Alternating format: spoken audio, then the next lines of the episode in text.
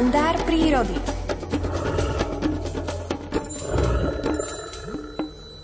Ak stretnete v prírode medveďa, sú isté osvedčené rady, čo v takej situácii robiť. Na druhej strane niekedy je to možno situácia tak náročná pre človeka, že na tie rady sa ani neodváži pomyslieť a jednoducho v hlave ide niečo celkom iné. Ako to prežíva Miroslav Saniga, ktorý stret s medveďom zažil už asi neraz, takto sa ho opýtame o siedmej hodine dvadsiatej štvrtej minúte. Dobré ráno. Dobré ráno, slnečné, aj teplé nám aj všetkým, aj vám poslucháčom Rádia Lumen, aj do štúdia Pánskej Bystrici.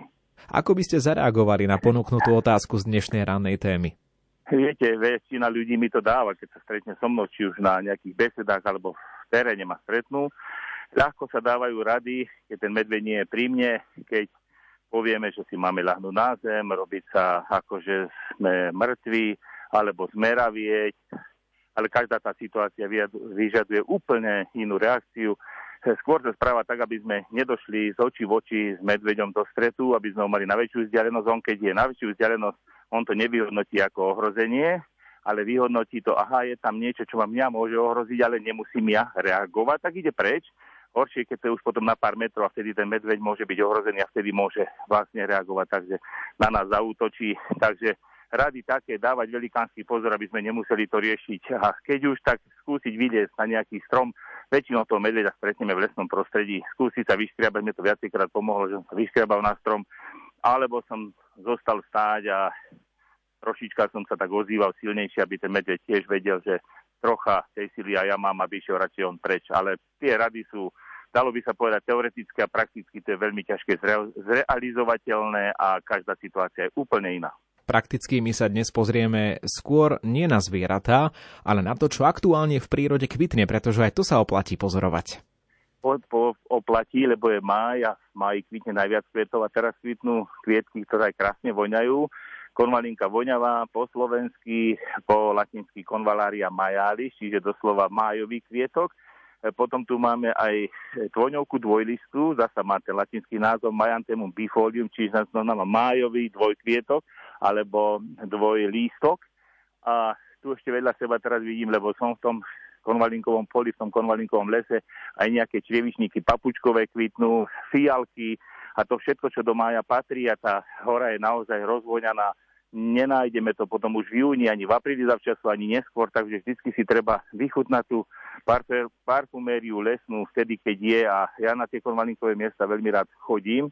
Jednak tie kvietky zasa potrebujú takú špeciálnu, taký špeciálny biotop, keď veľmi zarastie ten les a je moc zapojený, že tam už veľa slnka nejde, tak tie konvalinky, alebo aj tie črevišníky sa stratia, takže občas tam treba aj tú naozaj tú prerezávku, ten zásah človeka, manažment toho lesa, aby tie kvety tam rástli. No a konvalinka je z iného rodu ako črievičník papučkový. Črievičník papučkový to sú orchidei a tie naozaj sú veľmi vzácne a keď nájdem niekde črievičníky, vždycky si zapíšem ešte aj kód, kde som ich mal a takto od detstva si porovnávam tie jednotlivé lokality, či tam ešte tie kvietky rastú a keď sa niekde vytratia, som taký troška aj posmutný, ale zasa potom nájdem iné tie lesné komplexy, kde, ich, kde nájdem tieto kvietky kvitnú, tak sa z toho poteším. Tak choďme do tej majovej prírody aj cez víkend a potešme sa z toho. Ja mám rád, že my cez víkend sa aj modlievame v Kaponke, u nás v Liptovských Revúcach s staršími dámami a na záver všetci už vedia, že ja sa snažím zaspievať Pane Márii pesničku, tak aj teraz som rozveseliť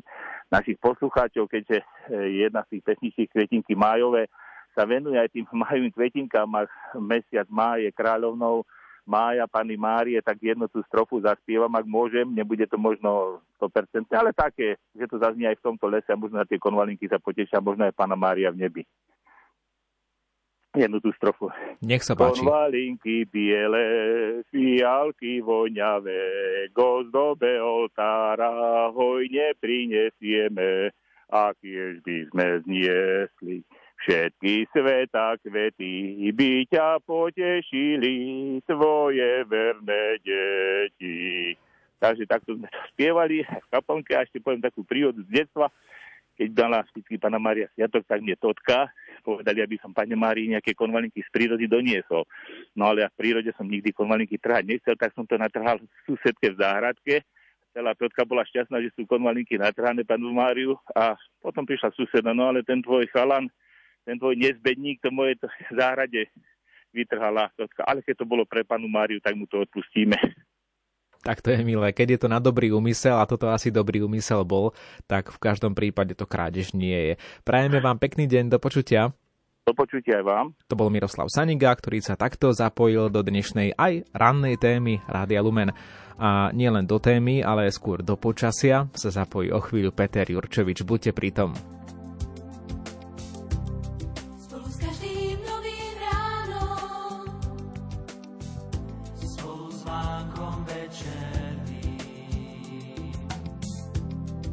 Stúpam k výšinám. Chcem miesto nájsť, kde láska vládne nám. Všetky rýmy krásnych básní, všetky hviezdy vzdialené, všetky rieky, púšti, vietor, lásku vládne.